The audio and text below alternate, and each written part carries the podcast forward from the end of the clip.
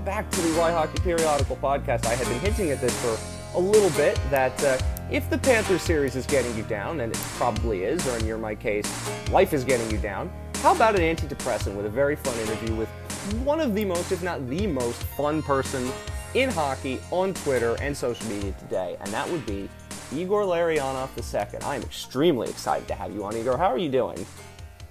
I'm doing well, you know, just um, living the life, training, watching some good sports on TV, hanging out with friends. Can't complain, can't complain. And apparently you broke your nose in a ball hockey game. Uh, yeah, I had a ball hockey game last Saturday and it was overtime. I got high sticked. Blood was gushing everywhere, but, you know, I can't stop playing. I couldn't get off the ice because, you know, it's overtime. And luckily enough, my, my line mate was able to hit me with a backdoor pass, and I was able to score the winning goal in overtime afterwards. You know, they're ball hockey players. They're not used to, you know, people bleeding. They all saw me. They all started taking pictures of me thinking something's crazy. But in my mind, it's not hockey. There's not a little blood. So it was good. It was fun. You're right. And so I choose to think that this is the podcasting equivalent of me hearing that some player played the entire Stanley Cup playoffs with a torn labrum or something and just did, because that's what happens. 100%, 100%. I have to agree with you there. My favorite tweet of that is our my friend Brock McGillis who tweeted you like, "That's ketchup." I wish. I wish Listen, it was... it's one of the first times he said anything quite funny. So, hi Brock, know you're listening to this. Um, I've wanted to have you on because there's a lot of reasons you'll you'll get to hear about them in a 2nd mm-hmm. But this is one of the things that I always think about when I follow this sport on Twitter. It's the people who aren't actually playing that are the most interesting most of the time. And then I see your Twitter feed and like, wow, this is fun. He wears 69 unironically and he just enjoys it. This is great. So, where did you get this? You know, this this personality that's allowed you to do something that many of your fellow pros don't do.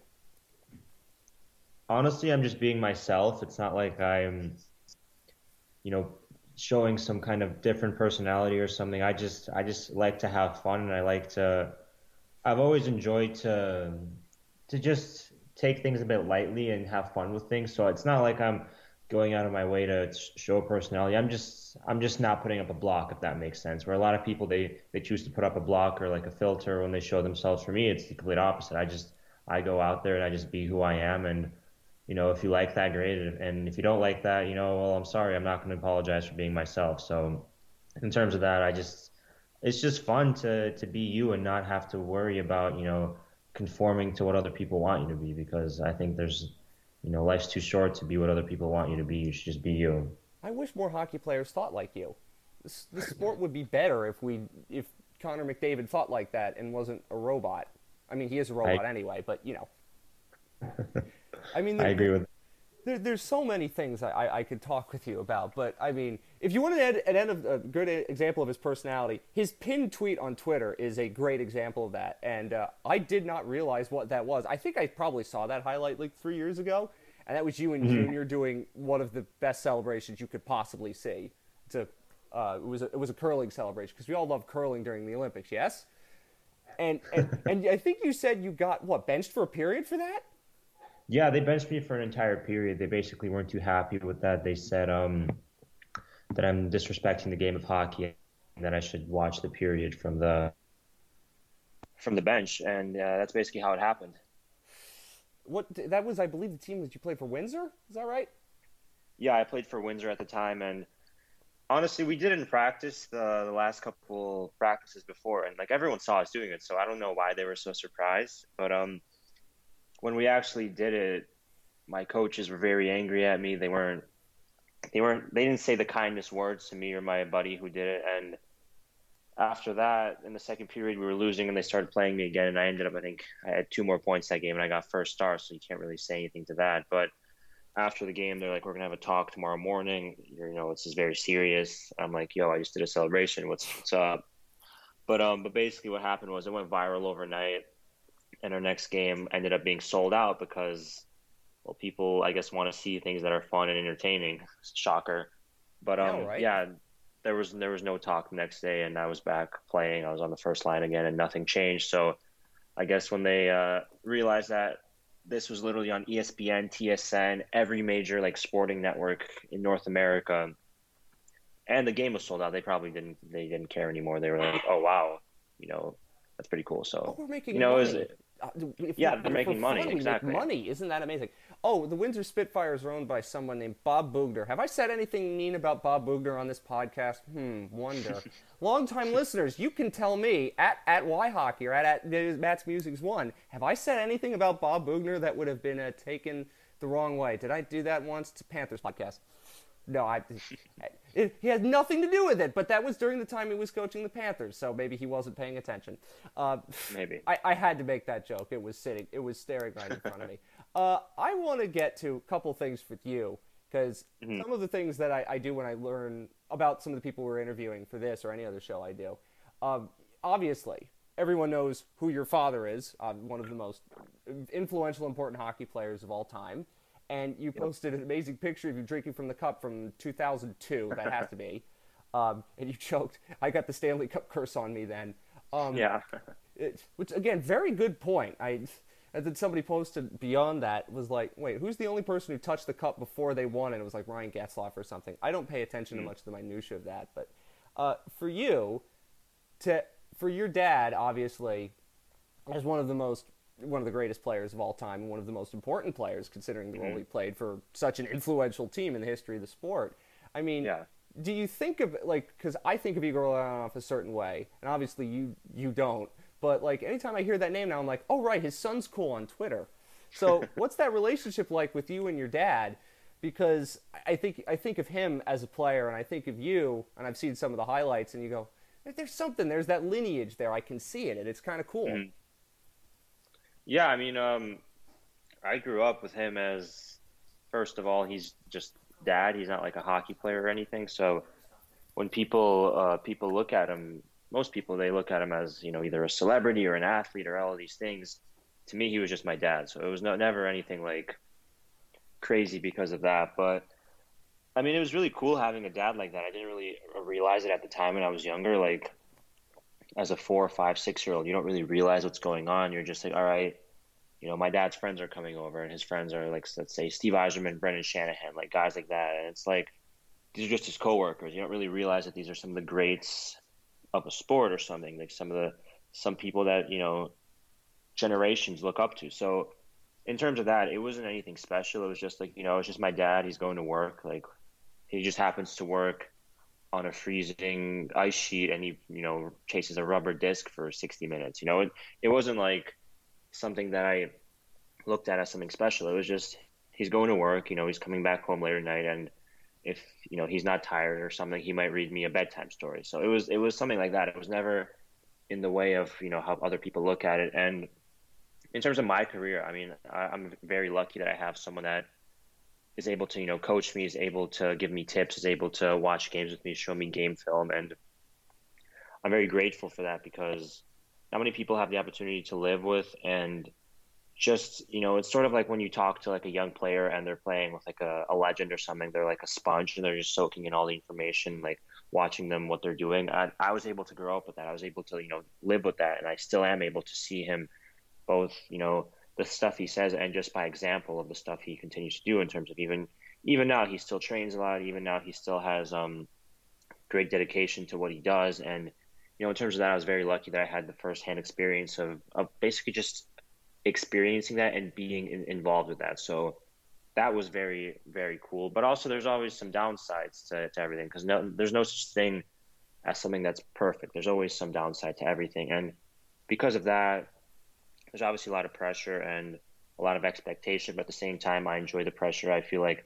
I perform better when there's a microscope on me. So, yeah, when I was young, it was kind of tough, but now when you know I know that people are going to pay extra attention to me because of my name, it just I feel like I play better because of that. Because I know that there's more attention. At the end of the day, I view myself sort of like an entertainer, and the bigger the stage, the better I'll entertain. So that's how I look at things now.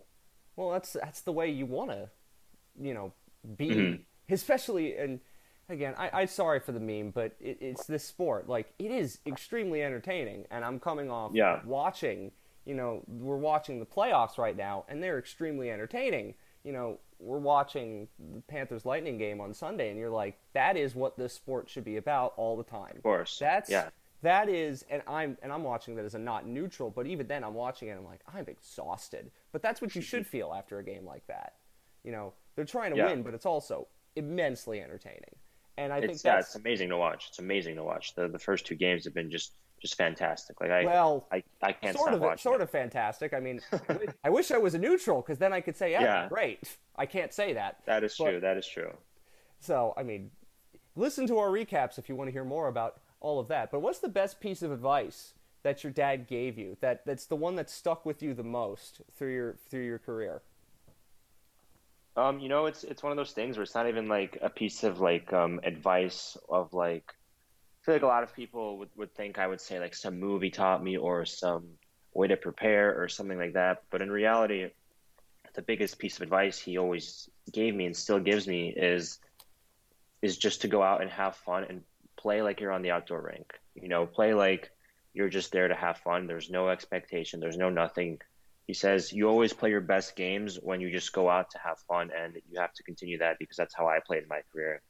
If I thought about the expectations, if I thought about all those things, I would never accomplish what I did. And whenever I played, I just looked at the ice as a canvas, and I was the you know the paintbrush, and I was trying to paint a, a picture or something. And when you have um, when you go out there without worrying about making a mistake, worrying about something else, and just go out there focused on enjoying the game, then that's when you play your best game. So that's what he's always. That's what he's basically um, his biggest piece of advice to me, and it's it's never changed. It's been the same since you know mites to peewees to juniors all the way to pros. So that's something I I always try to follow. Do you feel that this generation of players, yours, the ones that came up just maybe a little few years ahead of you, do you feel mm. like that's something that they've absorbed in a way that maybe your dad's generation didn't? I know it's different because of where he came from, but do you mm. feel like because you guys grew up watching your dad play, watching, yeah. you know, that the Russian Five, and watching some of these skilled players. Now we're watching McDavid and Kane and Crosby and Ovechkin, all of them. Do you think that that's something mm. your generation has kind of taken hold? Because it feels more, and I'm not somebody who's followed hockey forever, but it feels like this. It's the shackles are coming off a little bit of this sport in just the fact that we're seeing more of the skill and the focus on skill in more ways than we've seen before. Yeah, I think that's 100% true. If you if you look at you know a lot of teams, a lot of younger guys are getting opportunities, and I feel like in the past a team would rather take like a a 35 year old veteran, whereas now I like most teams would rather you know, rather have one of their young guys play just to develop them and let them and let them play and let them get better and make let let them make mistakes because you're not going to learn without making some mistakes when you're young. So, in terms of that, you can definitely see that these young guys, the young players, are are way more skilled because even even looking at youth hockey, it's there's so much the focus is on skill development, is on skating development, less on um, systems and you know getting pucks in deep, getting pucks out. Of course, that's important, but when you're young and you want to want to develop, the most important thing is developing your skills, your hockey IQ, all these different things. And looking at guys now, you can definitely tell that they've done a good job in developing that because a lot of players are actually, you know, they're they're skill first players, and that's something that's really it's great because that's what you want to watch as a fan, and that's what you know sells out arenas. That's what makes games entertaining, and I think that's great for the sport. Mm, definitely is. Now I have to there's so many other questions I want to get to you, but I have to first talk mm-hmm. about this because you played in China for mm-hmm. KHL's Beijing Kunlun Red Star. I don't want to know exactly what the name is, and forgive me for that. I should have looked it up. So this was last year. This is during the middle of a raging pandemic, and mm-hmm. there's also playing hockey in China, and we have to talk about that because the Olympics are going to be there, and there's all geopolitical things, and that's not what this podcast is about. But what's it like playing hockey in China? let alone playing hockey in China during the middle of a global pandemic? We were actually very lucky this season because the team was supposed to, originally we were supposed to be in China, but because of the pandemic, they had moved us to Moscow, Russia for the full season. Mm. So some of the guys they had, you know, they were in China at the very start, but because the team had to be moved to Russia, a lot of the people that were supposed to be on the team were basically let go of because of visa issues. So at that point, they just started looking for guys who had, you know, citizenships, uh, Russian citizenships, um, younger guys. And at that point, I was in North America. I was waiting for the AHL season to start, which pretty much started, I think, seven months later than it was supposed to. So at that point, it was, I think, September ish. I get a call from the GM of Kunlun, and he basically tells me like, we need guys right now. And at that point, I was like, I'm I'm sold. I'm coming, and because I didn't want to wait the entire season, I didn't want to not play any games. So at that point, I I got on a flight a week later, and three days later, I was playing my first game. So, but no, it was really cool. And in Russia, the pandemic, it was sort of more of like a herd immunity. Um, the government treated that way. And, oh, you you don't say. Yeah, and it was one of those things where like everyone you meet were like, "Oh yeah, I already had it. I already had it." So like, it was they didn't really take it as seriously as they should have because there's people that were getting sick all the time. But at the same time, life was sort of never really changed over there. It was never like any social distancing. No one was really wearing masks. So in terms of that, it wasn't really any different to playing there in a regular season. The only difference was, you know, capacity was a bit different in, in stadiums or arenas, but other than that, it was pretty much the same way it would be any other season. Well, so you're playing for a Chinese team that wasn't actually in China during the middle of the pandemic that the Russians didn't take particularly seriously. But mm-hmm. everybody who who you hear in any interview is like, "What's the best KHL story?" You know, stereotypical KHL story from somebody who played in, I don't know, Kazakhstan. What's the greatest Kazakh story you can think of? Do you have a great stereotypical KHL story? I have a lot of stories. Um, let, let me think of, of a particular one. One second. Let me check my phone. I have, I have them all written, written I bet you have some good ones. I have a lot. All right, let me see. I mean, playing for, as I said, a Chinese team based in Moscow during a pandemic is is pretty out there regardless. Mm. I have actually I have a good one. So I played my first game against Spartak, mm. and then the next day we had to come into the rink at 9 a.m. and they would check our temperatures when we'd walk in. And when I walked in, I had a slightly raised temperature, which I think I was just run down from traveling internationally and playing a game. So I was just I think I was just tired. And at that point, they sent me home because of like the the rules and all that, and they and they said you have to get tested, all these things. So they test me three days later with the results coming of everything. I'm I'm fine. They're like take two more days off just to be sure. I'm like okay, I took two more days off. I come back to practice. I I practice for three days. Our next game is against Metallurg, and the coach comes up to me. He's like, "How are you feeling?" I'm like, "I'm good. I'm ready to go." He's like, "All right, good. You're playing tonight. You're on the centering the second line, you know, use your speed, all these great things. Like they're they're a bigger team, but they're slow, so you'll be able to use your speed as an advantage. I'm like, I was, you know, I was like, all right, cool, yeah, I'm excited, all these things. So I come home, I take my pregame nap. With about two hours before the game, before I'm about to leave for the game, I get a call from my GM, and he says, uh, you know, actually, we forgot to add you to the roster for today's game, so you can't play. And I'm like, wait, wait, wait, wait. How did you guys forget to add me to the roster? I've been on the roster. And he goes, well, when you were sick, we accidentally put you on the COVID list. So that takes you off for two weeks. So for us to take you off the list, it takes 48 hours, and we forgot to do that. So you can't play today. You, so basically, they just forgot. They just forgot. So basically, I was, I was in, during my pregame nap, I was, you know, asleep, getting ready for the game. I get woke. They woke me up with a call saying that they forgot to take me off the COVID list, even though I never had COVID at that point, and I couldn't play that night because they couldn't. They forgot to register me for the roster, and just like stuff like that happens so often over there. It's it's honestly quite shocking how they're able to even you know run anything because things like that are so so common. And when that happened to me, obviously I was very upset because you know you want to play and I think we had a four day break in between games at that point, and I was just so angry because I was like, I just didn't understand. Like I did everything right. I came back. I didn't test positive. Like I took three days off when they told me to. Like I did all these things, and I come back, practice well, get ready for the game, get like talked up by the coach. You know, I'm excited, and then two hours before I leave for the rink, I get a call saying, oh, "Actually, we forgot to we forgot to register you," and that was just super frustrating because everyone knows like when you're playing and when you're not playing, you prepare totally differently. And it's like the night before I went to bed earlier, like I had my certain like special meals, did all these things, and then all of a sudden, like actually no, you're not playing. It's just very annoying, very frustrating. I, I, I can imagine that something like that being kind of common, but I think by by the point you hear all these KHL stories, and I can't think of some of them because off the top of my head mm-hmm. I've heard a bunch of them, and you're like, oh, that seems kind of tame Because you think of the NHL and you think of how rigorous everything is. Even in a non-COVID year, everything is yeah. meticulous, planned. Even for the worst teams, this happens. So if something mm-hmm. like that happens in the NHL, I mean, good lord, we're making fun of that for three weeks. Exactly. No one we're, even we're noticed. all going there. nuts.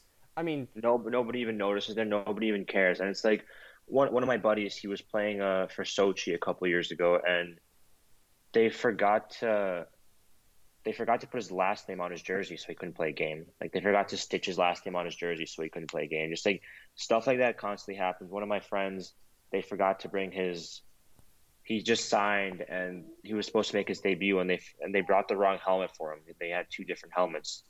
So what they tried to do was put hockey tape all over the helmet so it would match and obviously that's not allowed. So people constantly miss games because of that. And then we'd fly on very like the planes weren't really shady, but like they were kind of weird. Like every every flight there'd be a, a moment where you're sort of everyone's chilling on the plane. We're all talking, and then all of a sudden, the plane just goes silent. Everyone on the plane just starts, starts looking at one another. Then you feel it drop a little bit, and then the entire plane goes silent, and everyone's like, "What's going on?" Blah blah blah. And then all of a sudden, one of the guys would just yell out of nowhere, like, "Well, boys, I guess we're dying on this plane together." And then the plane would just start flying again. It was just and, like, and, and, and I'm thinking in my head as you're telling this story, like, this is kind of morbid because we know what happened when it actually went wrong, and yeah. that's still burnt into our heads as hockey fans. Exactly, and like that would happen a lot, just like weird noises, and we'd all look at each other, and and the boys would yell and joke and be like, "Oh, Kunlun Airways, it's not a Kunlun flight unless there's a near-death experience." it was just. It was just the weirdest stuff like that happening, which I'm sure they were like safe or something, but like it just feels weird and, and it's not something you typically hear on a regular commercial flight it's and I mean again, it's, it's Russia. I understand that, but yeah. some of this stuff you're just like, okay, maybe that's a little too morbid. Like even then, I'm like, okay, if I made that joke, I'd probably you know get in trouble for that. But then it's real. Yeah. And you must be going in your head thinking, well, hey, wait a second here. Yeah, I mean, I, I was, I don't know. It, it, Do you build was, up immunity to that after after a while? Like it happens so many times, you're like, ugh. Kind every time we'd land, it was like you'd have to have your seatbelt on because they land that thing so hard. If you don't have your seatbelt on, you're gonna fly up and hit your head on the ceiling. It's like I, usually a plane just like glides down. I swear they just drop out of the air and do like two bounces and then they land. It's just like one of those things where it's like, what are we doing? but um, no, it's like I I was I was always on there and I was like I, I'm not gonna like it's not gonna end this way. You know, it's not gonna end like by the plane just dropping in the sky. Like i just you know i had a firm belief that that wasn't to happen and that was never really too scared. It was obviously some moments where your stomach drops you're like is something to happen? But then typically after 10 15 seconds you're like all right everything's fine. Oh russian hockey. Isn't it fun i mean an and, adventure. And, and, and when i first started to get to see you on twitter i made a, I made a gag saying hey a russian hockey player says something about something or other, which we'll get to later, and you're like, wait, I don't consider myself Russian hockey player. Well, you are, I mean, obviously, but you lived in the U.S. all your life. And I was like, oh, I, I, I take that back. I'm, I'm sorry. I should have thought a little bit more clearly on that. Mm-hmm. So, but how do you view yourself as somebody, again, son of famous Ru- Russian hockey Hall of Famer, but you've lived in the U.S. all your life? Like, how do you how do you view that personally? I get asked that a lot, and whenever people ask me that, I always say like honestly, I just view myself as a person of the world because I've lived in so many different places where I can't really claim a certain spot because my you know development has been influenced by so many different cultures so many different regions of the world where parts of me are very russian but parts of me are very you know north american and then other parts are some things i do are like very midwestern because i lived in the midwest other things are very la about me so like it's it's one of those things where I can't really say I'm I'm anything, if that makes sense. I'm I'm a little bit of everything, and I try to sort of grab the best out of every culture, the best of every um, situation I was in, because I feel like that's that's all we can do as human beings. If we're you know exposed to different cultures, you don't want to take the bad from that culture. You want to take the good. So because of that, I honestly would say I'm just a person of the world, and I'm lucky enough that I was able to to be in different places. Oh, I'm sorry. Your, your dog agrees with you. Yeah, I should probably tell him to stop. that's that's okay. I mean, it's it's podcasting. I've heard worse on the on the air. I've I've had recordings drop out of nothing. It happens. Your dog wants to be a part of it too. Who who wouldn't want to be a part of Y hockey? He says he says as he as he grins through his teeth. so if by some you know, if by some chance we're getting to a point in the future where you're asked to play on an international team, which one would you play for? That's really interesting because I've been called up for the Russian team once before, but that was for like um, that was two seasons ago. That was for a preseason tournament, and I was you know I was planning to go, but I got injured a couple days before, so I had to pull out of that. But you know I'm at the point in my life where I don't really know. I, I don't really look at international hockey as something that would overly interest me. I think it would be very cool to you know obviously play at one of these events or one of these tournaments, but at the same time, I'm more focused on, you know, my team career, my club career, all of that. And if that comes, I would have to think about it. But at this very moment, I'm honestly not too worried about that. I guess technically my allegiance right now is to to Russia based off of the fact that I was, you know, called up and that I played the past two seasons there.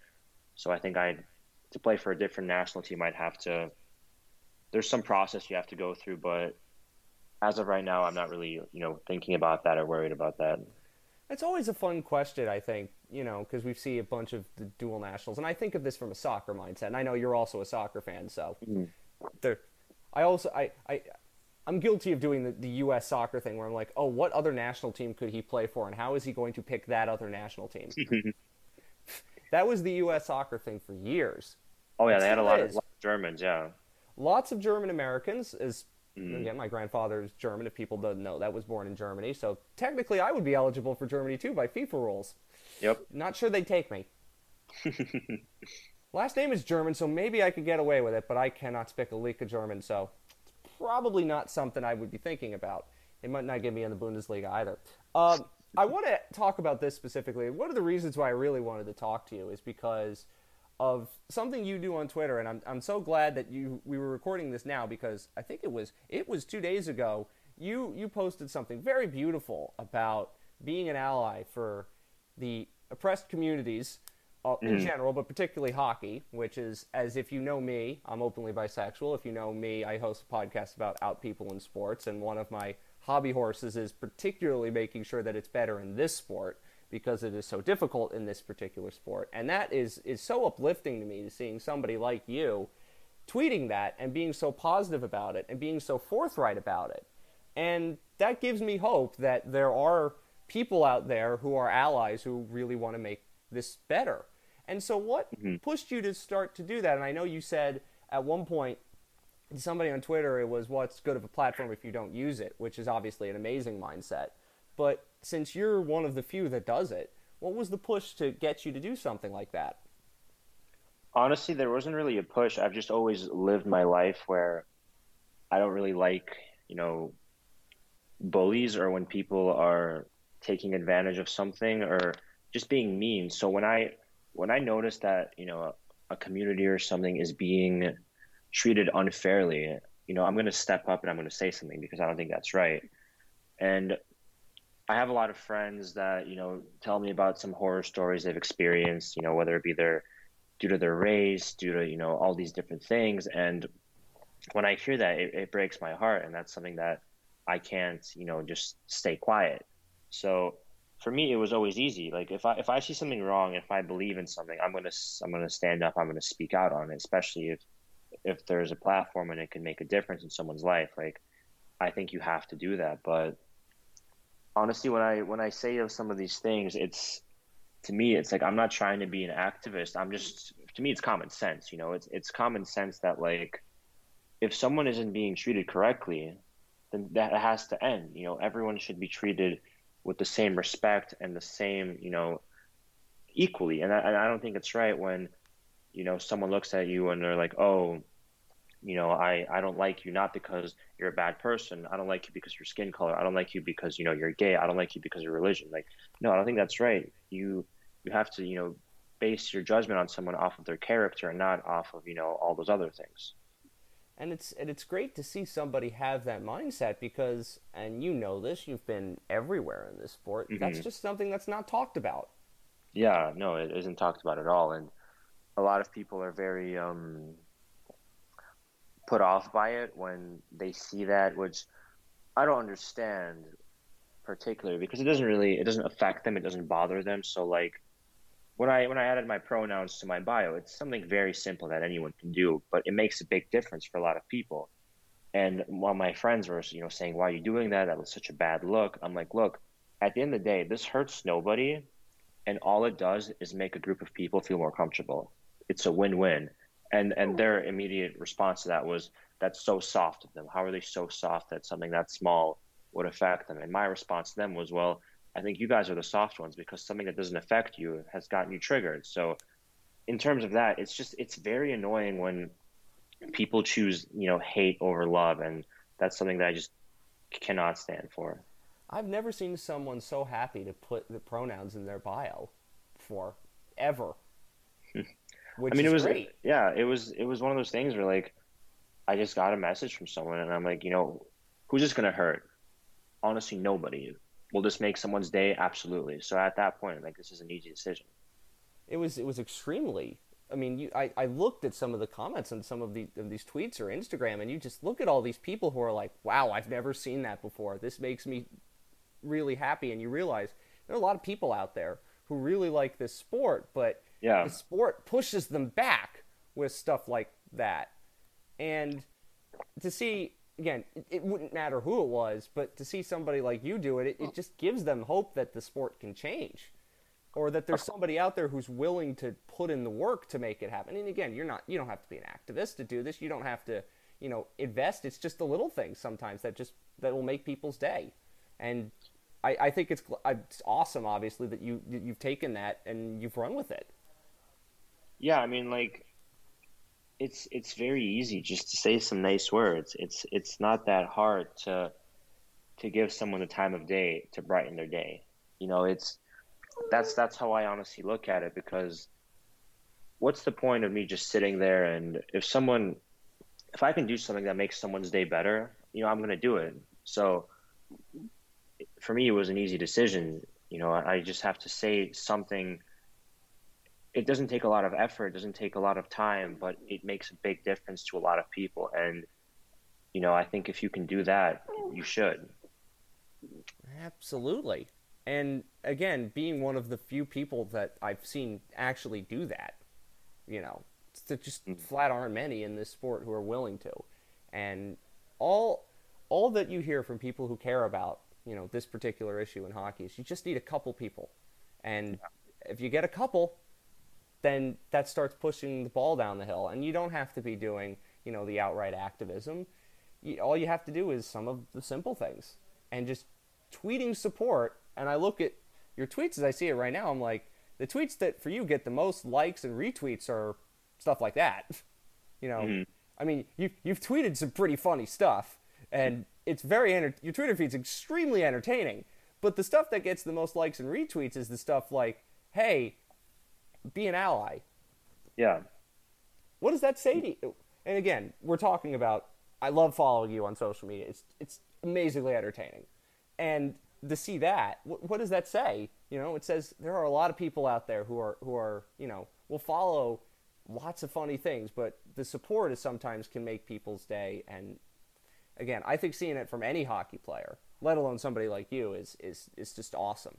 And you don't know how many people like that could cause a good domino effect where somebody's like, "Hey, I feel a little bit more safe to be in this sport now." Somebody who is who is struggling with their sexuality or something exactly. of this nature may not actually leave, or they might feel, "Hey, there's somebody out there," and that can you know calm their nerves a bit. Absolutely, yeah. I mean, the fact that the other day I saw someone on Instagram followed me, a young hockey player in the WHL, and you know, he had his pronouns in his bio, and I was just thinking like, that's so refreshing to see. Like you don't typically see that at all. Who is this player? We must make sure that he is known to the world as a good person. I honestly forgot his account because I just saw it. I was I was just so shocked. I didn't even read his name. I just read his pronouns. I was like, wow, I can't believe this. So, in terms of that, if like if there's people out there that are continuing to do that, and if the younger generation is doing this, then I think that you know we're on the right path. You know, obviously it's a long and difficult road, but if there's already some kind of movement towards that, then we're definitely going in the right direction. That's absolutely right. And again, when you get I mentioned Brock McGillis off the top, when Brock notices, hey, look at this guy, mm-hmm. that you, you're doing something right when you're when you're doing that. And yeah. I, I know, and, and knowing Brock the way I know him and how seriously he takes this, you don't have to be Kurtis Gabriel or do what he does to be just to make him just to make this go. Wow, that that's great.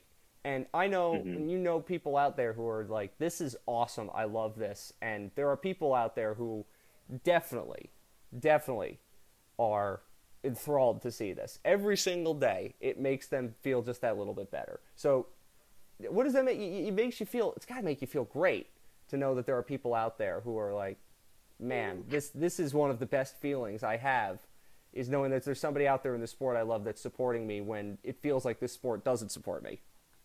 Yeah, I mean, for me personally, it's just, it's, it's like the feeling of knowing that you helped someone, and I think there's no better no better feeling out there than than knowing that you made a difference because a lot of people live live their life and they don't really make a difference. They don't really leave a positive imprint. And if I'm able to leave a positive imprint, if I'm able to, you know, brighten someone's day, if I'm able to, I haven't brightened someone's day, but let's say someone doesn't feel comfortable in the because of um, the hockey culture and they don't want to be a fan anymore. If I'm able to to tweet something and they're like, you know, well, I have an ally on my side here. Well, that's that's huge, and you know, just doing stuff like that, it, it honestly it brings a smile to my face knowing that, you know, something I said could potentially, you know, help a kid continue playing his career or anything like that. So that just that really you know makes me happy.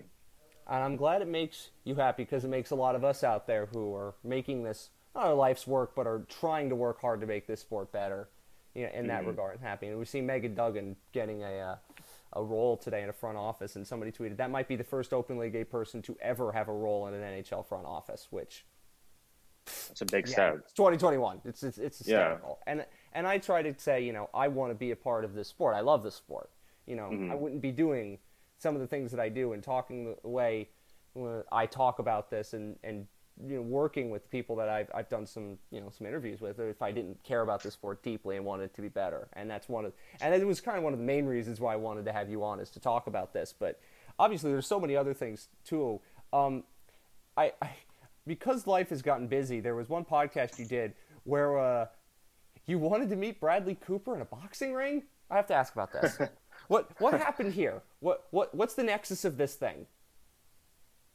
So so basically, what happened was I posted a video of me and my sister singing the song from the Bradley Cooper film, um, I was born, just a karaoke, and there was a bunch of people, you know, joking, saying like, "You guys are better than Cooper and Gaga." You know, to this day, I think we we could we held our own, but um, yeah, they just started joking about that, and I said, you know, Bradley Cooper isn't loved in Russia because he broke off his engagement with a Russian model, and everyone really supported this woman. So I basically said, Bradley Cooper, if you want 10, 10 rings in the boxing, uh, boxing uh, competition or whatever, and just um, basically like a Rocky Rocky Four whatever rematch, East versus West. I'm defending the pride of Irina Shayk. He's I don't know defending the pride of like Lady Gaga or something. I don't know, but no, I just said it as a joke, but but people thought it was pretty funny. And hey, if Bradley Cooper wants to get in the ring, you know, let's do it. Well, you're in you are in L.A., so it's not it couldn't be that long a drive. I'm sure it's pretty close. I'm sure he's around. I I would think so, right? yeah. You've done a you've done a lot of podcasts recently. Um, what's that like for you? Because as soon as um, I started thinking, hey, I'm going to have Igor on the show, I got to ask mm-hmm. him. By that point, I look at your Twitter feed. Oh, here's another ten podcasts he's done. Yeah. Do, it, you know, it's one of those things like, like, oh wow, I'm really popular all of a sudden. Everybody wants to talk to no, me. No, I've always, I've always had a lot of people ask me to go on podcasts. Like my DMs are always on Instagram, always filled with people inviting me on podcasts. But for some reason, I never wanted to. Not that I didn't want to do it. I just I don't know. I just always ignored it. I thought like, what's the point? What's the point? But then, but also because uh, last year during quarantine, I sort of did my own little podcasting where I interviewed some of my friends, and um, and based I just on thought some of your tweets, I can tell your friends are very interesting. You're you're Yeah. friends with a lot of people I'd want to listen to. I mean, Arthur Kaliyev. I'd like to listen to people talk to him. You know, some of these are very interesting hockey players that I want to know to know more about. yeah, I have it all on my Instagram still on my IGTV. So at that point, when I had a lot of requests to go on podcasts during you know last quarantine last year, I basically my thought was like, why would I go on someone else's podcast when I have my own? So I was kind of territorial in terms of that. I didn't want to, you know, take my views somewhere else or whatever, which is kind of stupid thinking about it. But um, but right now I I didn't have my own thing going. I didn't have my own podcast, so I just figured, you know. I just said yes to the first one, and I was like, hmm, this is kind of fun. So I just kept doing it, and kept doing it, and you know, I'm open to pretty much anything right now. And yes, and that's how you got on Why Hockey. And I'm not trying to say that we aren't important, but we're not important at all. No, we you're asking absolutely not important. I mean, hey, I mean, oh, the only thing that we did that was notable is said, hey, we like Mackenzie Weegar like three years before everybody else said that he's good. So that's about all. That's about all we did. You know, It's a good take, sometimes. I mean, hey, I'll I'll take I'll take this one thing. It's like saying I like this band before they had their big breakout album, which I've never liked before. I'm Honestly, can't- I, I hate when I say something like that about a musician or a band, and then two years later everyone loves it. It it honestly drives me insane because I'm like, I don't know. It's like they, for me, it's it's a feeling of like, oh, I liked them when they were here, and now you like them because they're famous. It's like I'm very like um very uh I don't really like top 40 stuff so like when I when I discover something and then it becomes popular sure I'm happy for like the musicians because they're obviously making more money but at the same time I'm like to all my friends like oh you only like them now because they're popular you don't even understand the intricacies of their music or whatever so I always joke around like that I am a stereotypical hockey fan. I still listen to the same Pearl Jam songs from ten. So sorry. I mean that's that's that's boring, but you know, I at some point I have to be like, oh, the, the hockey person has to show. Actually, no, it's not a hockey fan. It's the hockey writer in me. Yeah Because every time you see, like back when we used to go to concerts, you know, well, I mean that might be changing shortly, but you'd see, oh look, here's a hockey writer at a Pearl Jam concert. Ah, they go together perfectly. it's pretty funny And I have to ask another question. Uh, I'll give you a chance to plug this too. You're also selling a bunch of merchandise. Yeah, I am. I one of my uh, now buddies, he DM'd me. He was like, you know, I make logos, and I said we we can you know cooperate and you know make some merch. And I was like, hmm, this is a pretty good idea. Like I I love my logo that he created for me, and I've sort of designed the clothing. He designs the logo, and we have a pretty good team going. And you know, we're we're gonna have um a, a new release for Pride Month, which I'm really excited about. Oh, that's I'm spectacular. I'm having one of my friends, uh, Issa, design it. She's in the part of that community, so you know, I I don't feel comfortable designing that because you know I'm not part of that community. So I'd rather have someone that's you know has the firsthand experience of that because I feel like a lot of films, if you look at it like a film or something, they'll cast a straight actor for you know the role of, of someone queer, which I don't want to do this here for my you know design of my Pride Pride Month uh, apparel. So I, I'd rather have someone in the queer community, you know, come up with that because at the end of the day, I'm a straight white guy. Like I'd rather have you know someone like her do that for me. So I'm very I'm very um excited for that, and I think it's gonna be very exciting. I I am poor. However, I may have to, you know, break my vow of not buying things because I'm poor for that. People It'll- know it'll my career path isn't going very well. We don't make money off Y hockey, uh, but boy, I I'm, I may have to change my tack for uh, Igor Larionov the second Pride gear. That is something I'm going to have to. I think I'm gonna have to change my opinion on. I might not have a choice. It'll be some good stuff. I'm gonna. I'm Because not the logo's because the logo's great, and also we're all we're all five in the end, so we still snicker at sixty nine, uh, and you can wear that without any shame.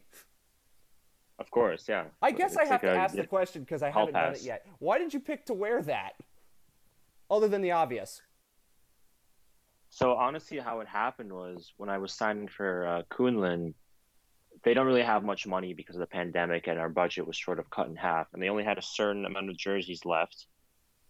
And I think there was four jerseys left. Two, two, or one or two of them weren't my size. So the choices were between number sixty nine, number eighty eight, and some other number. So at that point, I figured, you know, what would I rather choose? And typically, I feel like I would have picked number 88, but I tried to impress a certain young lady and I chose number 69 because of that. And, you know, it worked out pretty well, but um, honestly, I feel like 69 would have found me eventually. It's a very me type of number because I like to, you know, not take things too seriously. Obviously, I, I, I take things seriously when I like play, when I train, but I like my persona to sort of be like very light. So in terms of that, it just worked out that way. It feels like it it sort of found me, and I had to have a bit of a push to to get into that, but it would have happened eventually. Okay, so again, let's focus on 88. Obviously, very famous number in hockey. Anybody mm could say, "Hey, I love Eric Lindros. I'm gonna wear I'm gonna wear number 88." And then here mm you are saying, "I'm just gonna wear 69 because why the hell not?"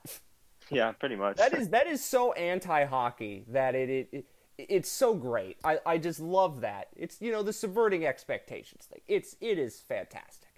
I, as I say, I'm now going on hockey reference. I should have done this before, but see which players wore 69. I cannot imagine the number is particularly long. There's not many. There's not a lot. No, I'm looking at who wore 69. And let's see. Two players in hockey references database. Two. Not good. it's just what number did you wear with Windsor? I guess is another question. I was 17 because I wanted eight, and someone already had eight, so I figured one plus seven equals equals eight. So see, I don't mind that logic at all. Yeah, I was always either eight or 17 or, or something like that, and then here it was 69. When it you was sign a contract, if, if when you sign a contract somewhere, you have to have it end in 69. You have to have Absolutely. it end in 69. Absolutely. That would be spectacular. A couple quick ones before we let you go. Um, my co-host, who mm-hmm. is is burnt out by the Panthers right now, wanted me to ask because he played hockey and he loves uh-huh. these kinds of things. I'm not. I've never played, so some of this might be foreign to me. Equipment questions. You uh-huh. know, yeah, so equipment stuff. Now I saw you in the ball hockey. You were wearing Datsyuk gloves, which was obviously spectacular. Yeah. Absolutely top level there. Uh, oh yeah. So I equipment stuff. I, I don't know what any of it means, but you can you can maybe explain it to me in English. Okay. So, what's the best uh, the equipment good good equipment stuff for you? And then my co-host will listen to this and tell me what he thinks eventually. Oh, so like the my favorite yeah. pieces of equipment. Yeah, All right, um, pieces, yeah, stuff like that. I mean, obviously skates are very important because it's how you move. yes. But um, yeah, I use uh, True Skates, and they're they're my favorite because they're sort of like custom made. They they get um like a 3D scan of your foot and they basically mold it to you. So it's usually skates are sort of booty, but these are kind of more like a sneakerish feel because they're literally just like so tight and so perfectly uh, set on your foot. So I, I'm a big skates guy. Honestly, one day I want to, I really want to wear white skates because I feel like that's just the power move, like Sergey Fedorov in the '90s. I'd love to wear white skates and just I think that's just so sick. I prefer the white skates as the unique statement rather than some of what we saw. Golden Knights, gold helmets. Yeah, I think I think I agree with that. I think it's cool when like you're the only guy wearing white skates or something. I think that's really cool. Well, I mean, if you're going to stand out, and you're already wearing number sixty nine, so you're going to stand out. yeah. so and then I, um, go full bore at this point. I agree. I agree. You have to. And then my sticks, I always like to get my sticks fully white because my logic is it's sort of blends in with the ice. So like let's say if you have the puck and there's a screen or something and the goalie can't see you too well, your stick sort of blends in with the ice and he can't really see your release. But also when you watch the game on TV, the guy with the white stick always stands out and I and I do like to stand out a little bit. And the last thing that's my favorite is my my visor. Everyone likes to wear their visor kind of low. I love to tilt it all the way up because I'm sort of old school like that. Like my dad when he plays pickup or something or beer league, or even oh, charity oh, God. games. What what, what would never... that imagine like? Hi, I'm going up against Igor Larionov in beer league today. Oh, just wait until he comes back to LA and in a couple weeks we'll be playing beer league. We I play in a league with a bunch of like actors and producers and all these guys, and they were they're always asking, "So is the professor coming? Today? Is the professor coming?" Oh, like, I need. To, when I get to LA, I need to be there for just just to see that once, just to see the look on their face when Igor Larionov is coming at them. It's a lot of fun. It's especially when me and him get together. It's oh, they have to have the fear of God in their eyes. It's yeah, it's kind of uh, it's kind of easy for us because, I mean, these guys are great actors, but like, they're not hockey players for a re- for a reason. So when we come up against them, it's it's a lot of fun. So do you win beer league every single night, or is that like just like, does it have to be that way, or or have somebody have somebody beaten you to? Whenever we've played together, we've never lost. Um, like right now, for example, I when we play every Monday night, and usually on my line is is the guy who played Clark Kent, not Clark Kent, who played um, Lex Luthor in Smallville, and he's like he's like he's like a really funny guy. He's a nice dude, but like he's not the best player. So my entire basically skate is I'm trying to get him a goal. Like I have a breakaway and I'll just like turn around and try to get him a goal. So in terms of that, sometimes we lose because, you know, he's having a night, a rough night or something. I always like to make fun of him for wearing a cage. I'm like, he's always like, oh, I'm an actor. I can't get any injuries. I'm like, well, if you lose an eye, you'll be cast in the next Pirates of the Caribbean movie or something. I, we don't need Pirates of the Caribbean 17. We, we don't need that. Oh, come on. I've it's played the Pirates fun... of the Caribbean levels in Kingdom Hearts. That's enough for me. They're always making more Disney movies. They're never going to stop. If it makes uh, them any kind of they, money, they, excuse they, they, they should. I'm, ju- I'm just going to say that they should because we're we're seeing revivals of all of these things now. It's just we don't need them. The first was good enough. That was that was. We don't. Fine. We don't. I I agree. We don't. But if they make money over in China, they're going to keep making them. oh boy. I know you're you're speaking the truth, but I mean, these these things are just I haven't even seen them, but I've seen the people react to them on the internet, and mm-hmm. I don't know if there's much that actually elucidates that kind of like, oh wow, like you don't usually see Disney movies get that kind of like, just hatred. It's, the thing it's, is like, if you watch it, I, I like to watch it during the winter time when I'm like, oh, I just want to be on a beach somewhere, and they film in very like stunning locations. So it's one of those things where like, let's say I'm on a flight to you know Kazakhstan or something in the middle of the season, and it's negative 40 degrees outside, and I just put on Pirates of the Caribbean, automatically I'm transported to Jamaica or something, and I'm like, wow, this is amazing. and it turned out it was filmed on a soundstage in Atlanta. Okay, that wasn't, but I mean, I mean that's that that would be my joke about that. Oh, it was actually filmed on a soundstage in London. Oops. Yeah, pretty much everything is. Nice, nice try. Well, again, some of it's filmed in Georgia, somewhere south of Hartsfield Jackson Airport, in nondescript airfield or something like that. I don't know. uh, I have to. I mean, we could ask um, so many questions about the the beer league. Maybe again, I'll get to LA and I'm going to watch those. I just have to see right. one. One one's enough. i am trying to get out to LA to watch the Jaguars. Big Jaguars fan playing Trevor Lawrence uh, with okay. the Rams in December. I'm trying for that. Maybe you'll be off playing, but I'll I'm going to go to try to see that beer league. I have to. Just just one night, I can do play by play of it to myself, and it'll be great. It'll make me oh, feel oh, like I've accomplished something. A uh, couple of other questions before I let you mm-hmm. go. Uh, for you, uh, you're watching the playoffs. You're watching the NHL on a, a nightly basis. Who's the player mm. that you're like, man? That's that's as a as a as a fellow pro. Who's the player? I mean, obviously it's probably going to be Connor McDavid, but is there anyone you're like, wow, I can't believe he does that on a nightly basis? I mean, like you said, it's probably Connor McDavid because he's just so fast. But do you have a That's Russian that you'd like to say? Because I would remember, of course, it's Pierre McGuire's like, I talked to Igor Larionov about Kirill Kaprizov lately, and it's like, that's a very Pierre McGuire comment. But, like, do you have any one of those? Just, a, just I mean, a... for Russians, for, for maybe Panarin, he's I think he's a very good player, but like a lot of like even Kucherov, I think Kucherov's a great player, oh, but you're doing this to twist the knife in my back at this point. No, no, I'm about to say something something unexpected. Like, I think Kucherov is a great player, but you you never see him do anything like, for example, like a McDavid does. I feel like Kucherov's skill set is more of his like his brains, where to me that's not as impressive because that's sort of my game. I'm more impressed at something that like a McDavid can do when it's just flat out going 2,000 miles per hour for every single game. That's you know that's just shocking. Like I physically don't understand how a human being is able to to move that fast. So for me, I guess would have to be McDavid because of that. And I do like Panarin a lot, but he's also sort of the Russian style of you know your biggest um. It's it's like an Italian uh, soccer coach, one not coach. He used to be a player, a coach now. Once said he said, "Your football is played with uh, your brain, but your legs are the tools," and that's how a lot of Russian players play. So when I look at guys like Kucherov, Panarin, I see they're they're mainly using their brain as what they're playing with, but like their stick is like sort of like the tool. They don't really play with that. But like for a guy like McDavid, his hands and his and his feet are just so fast. That's something that I'm incredibly like impressed with. I have to mention that Sasha Barkov does things like that on an almost. He is too. He is too. He's another player like that. He's another player that um that I I think is just so smart and he just reads the ice so well.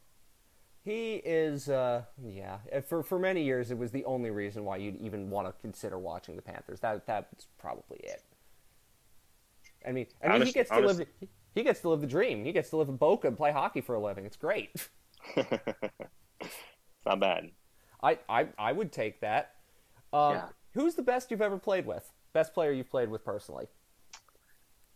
Does it have to be like a real game, or can it be a charity game, or okay, anything so, like that? Okay, real game and charity game. You can pick. You can do separate. That's fine.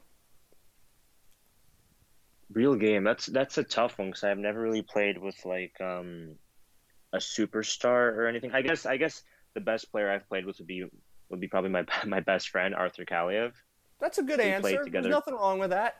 Yeah, we played together growing up, and he's the closest thing I've seen to Ovechkin ever since Ovechkin. If there's a Kings fan listening to this, they must be ecstatic. Oh, for sure. I mean, he is his shot is is once in a generation. I'm not I'm not exaggerating at all. Like all I, I can remember my buddy saying, "Hey, the Panthers should draft him." Didn't happen, but it's okay.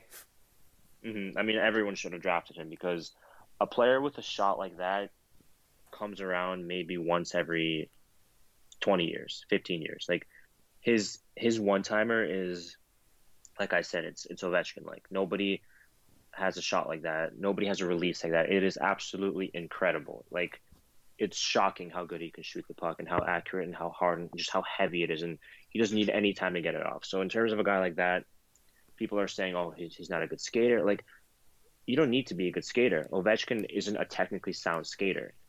He's never been a technically sound skater. He's been very powerful and very strong.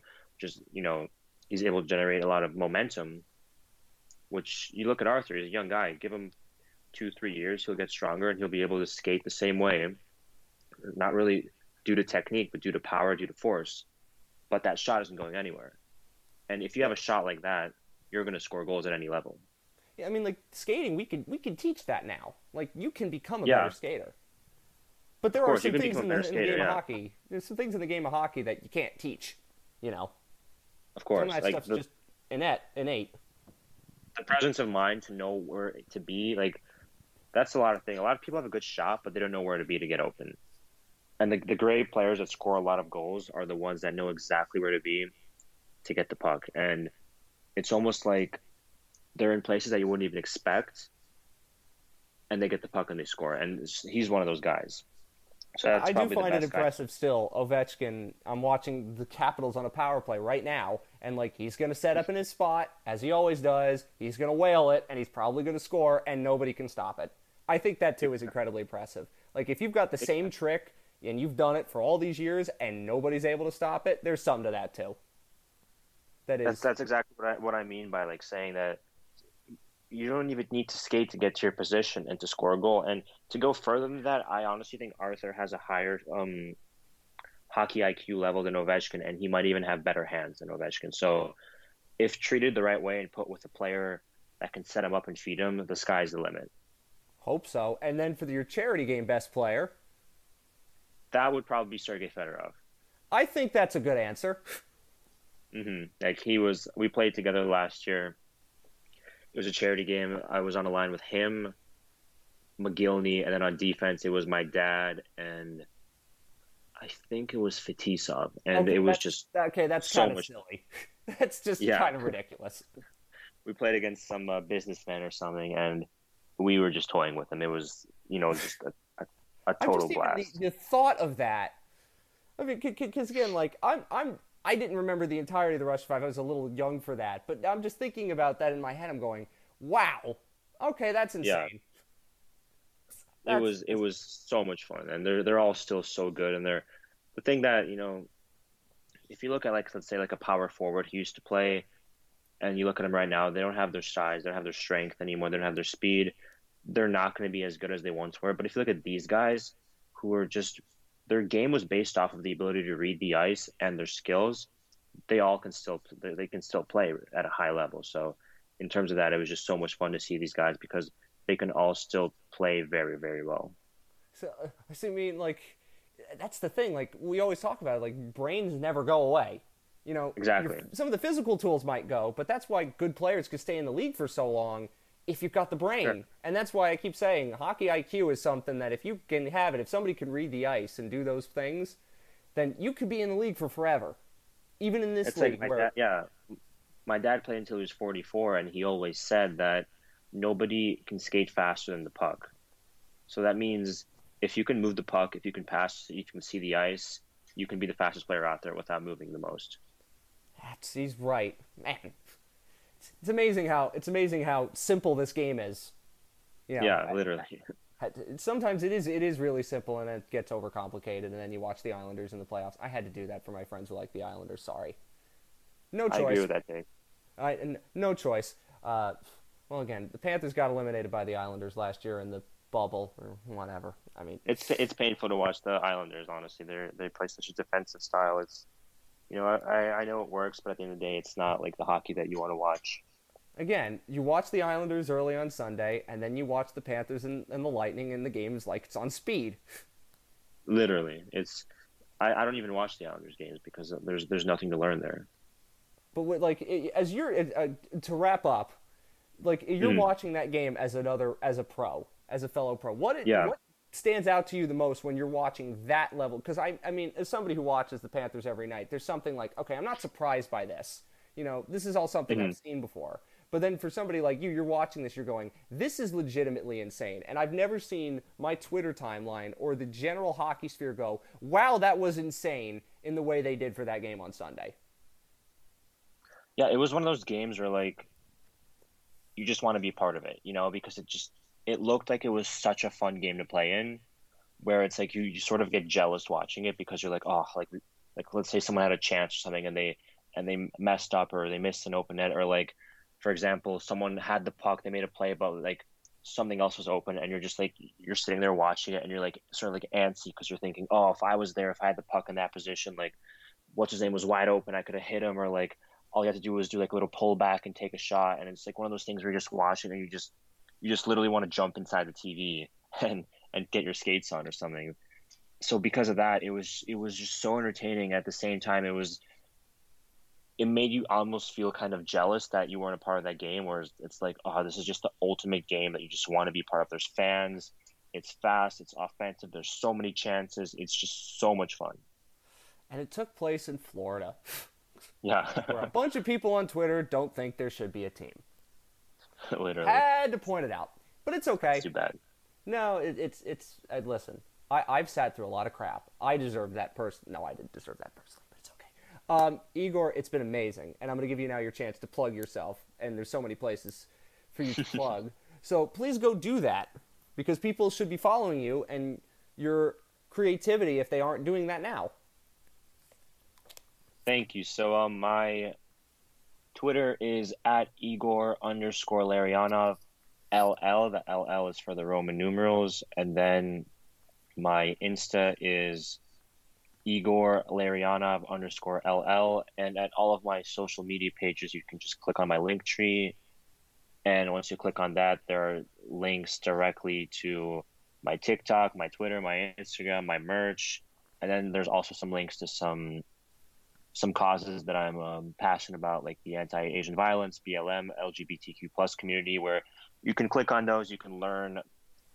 Let's say, for example, you have some problems with like BLM or something. Well, if you click on that, you can learn about it, and maybe that can change your mind. And let's say you you do support BLM or support the LGBTQ plus community, you can click on that. You can find a way to donate. You can find a way to help. You can find so many different ways to to make a positive difference. So, yeah, you can just find all that on my link trees and all my socials, and it's not too it's not too difficult to just read up a little bit, gain some knowledge, and hopefully you choose love instead of hate. You've got me very excited for your Pride stuff. Very excited. It'll be good. I promise that. Oh, I'm I'm ecstatic. I don't get excited about clothes very often, almost never. Like and this this this stuff. I'm I'm probably gonna buy it. I think I feel obligated to do that now. As much as oh, much sure. as it is, it's like this is gonna be cool Pride stuff, which I never buy because I have my own thing with Pride. But it's like for this, I'm I'm changing tack. It's okay. You, we can all we can all admit we were wrong at points. Again, Igor, it's amazing to have you on. Thank you for spending some time with us, and good luck the rest of the way. I can't wait to see what you do next. Thank you so much. Thank you for having me.